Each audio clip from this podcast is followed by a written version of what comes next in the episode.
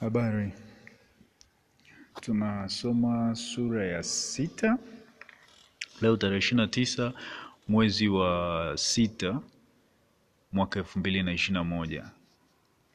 Tuna, tunaendelea na mfululizo wa kitabu chetu cha Mithali.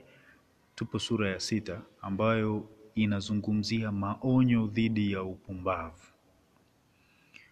Nitasoma kama ilivyoandikwa. Sura ya sita ina mistari thelathini na tano. Mwanangu, kama umekuwa mdhamini wa jirani yako, ikiwa umeshika mikono kwa kuweka ahadi kwa ajili ya mwingine, kama umetegwa na ulichosema, umenaswa kwa maneno ya kinywa chako, basi fanya hivi mwanangu, ili ujiweke huru, kwa kuwa umeanguka mikononi mwa jirani yako. Nenda ukajinyenyekeshe kwake, msihi jirani yako. Usiruhusu usingizi machoni pako, usiruhusu kope zako zisinzie. Jiweke huru kama swala mkononi mwa mwindaji, kama ndege kutoka kwenye mtego wa mwindaji. Ewe mvivu, mwendee mchwa, zitafakari njia zake, ukapate hekima, kwa maana yeye kama hana msimamizi wala mwangalizi au mtawala, lakini hujiwekea akiba wakati wa kiangazi na hukusanya chakula wakati wa mavuno. Ewe mvivu, utalala hata lini? Utaamka lini kutoka usingizi wako? Bado kulala kidogo, kusinzia kidogo, bado kukunja mikono kidogo, upate kupumzika. Hivyo umaskini utakujia juu yako kama mnyang'anyi, na kupungukiwa kutakujia kama mtu mwenye silaha, mtu mbaya sana na mlaghai, ambaye huzunguka zunguka na maneno ya upotovu, ambaye anakonyeza kwa jicho lake, anayetoa ishara kwa miguu yake na kuashiria kwa vidole vyake, ambaye hupanga ubaya kwa udanganyifu moyoni mwake, daima huchochea fitina. Kwa hiyo maafa yatamkumba ghafula, ataangamizwa mara pasipo msaada. Kuna vitu sita anavyovichukia Bwana, naam, viko saba vilivyochukizwa kwake. Moja, macho ya kiburi, ulimi udanganyao, mikono imwagayo damu isiyo na hatia, moyo uwazao mipango miovu, miguu iliyo mepesi kukimbilia uovu, shahidi wa uongo ambaye humwaga, humwaga uongo, na mtu ambaye huchochea fitina kati ya ndugu.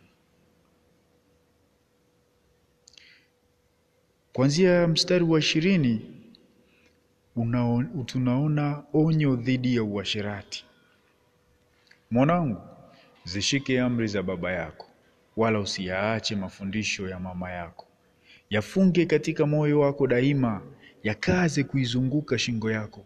Wakati utembeapo yatakuongoza, wakati ulalapo yatakulinda, wakati uamkapo yatazungumza nawe. Kwa maana amri hizi ni taa, mafundisho haya ni mwanga, na maonyo ya maadili ni njia ya uzima, yakikulinda na mwanamke yakikulinda na mwanamke aliyepotoka, kutokana na maneno laini ya mwanamke aliyepotoka.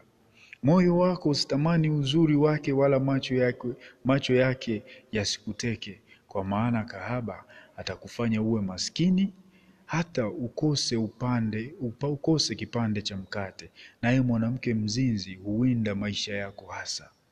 Je, mtu anaweza je, mtu aweza kuchotea kuchotea moto kwenye paja lake bila nguo zake kuungua? Je, mtu aweza kutembea juu ya makaa ya moto yanayowaka bila miguu yake kuungua? Ndivyo ilivyo mtu alalaye na mke wa mwanaume mwingine. Hakuna yeyote amgusaye huyo mwanamke ambaye hataadhibiwa. Watu hawamdharau mwizi kama akiiba kukidhi njaa yake wakati ana njaa. Pamoja na hayo, kama akikamatwa, lazima alipe mara saba, ingawa inamgharimu utajiri wote wa nyumba yake. Lakini mwanaume azinie na mwanamke hana akili kabisa. Yeyote afanyaye hivyo hujiangamiza mwenyewe. Mapigo ya aibu ni fungu lake, na aibu yake haitafutika kamwe, kwa maana wivu huamsha ghadhabu ya mume, na hataonyesha huruma alipizapo kisasi, hata kuwa hata kubali fidia yoyote, atakataa malipo hata yakiwa makubwa kiasi gani. Asanteni, mlikuwa nami Fabian Mwakabanje katika simulizi ya mwendelezo wa simulizi ya kitabu cha Mithali. Tutaonana tena hapo kesho. Bye. Mungu awabariki.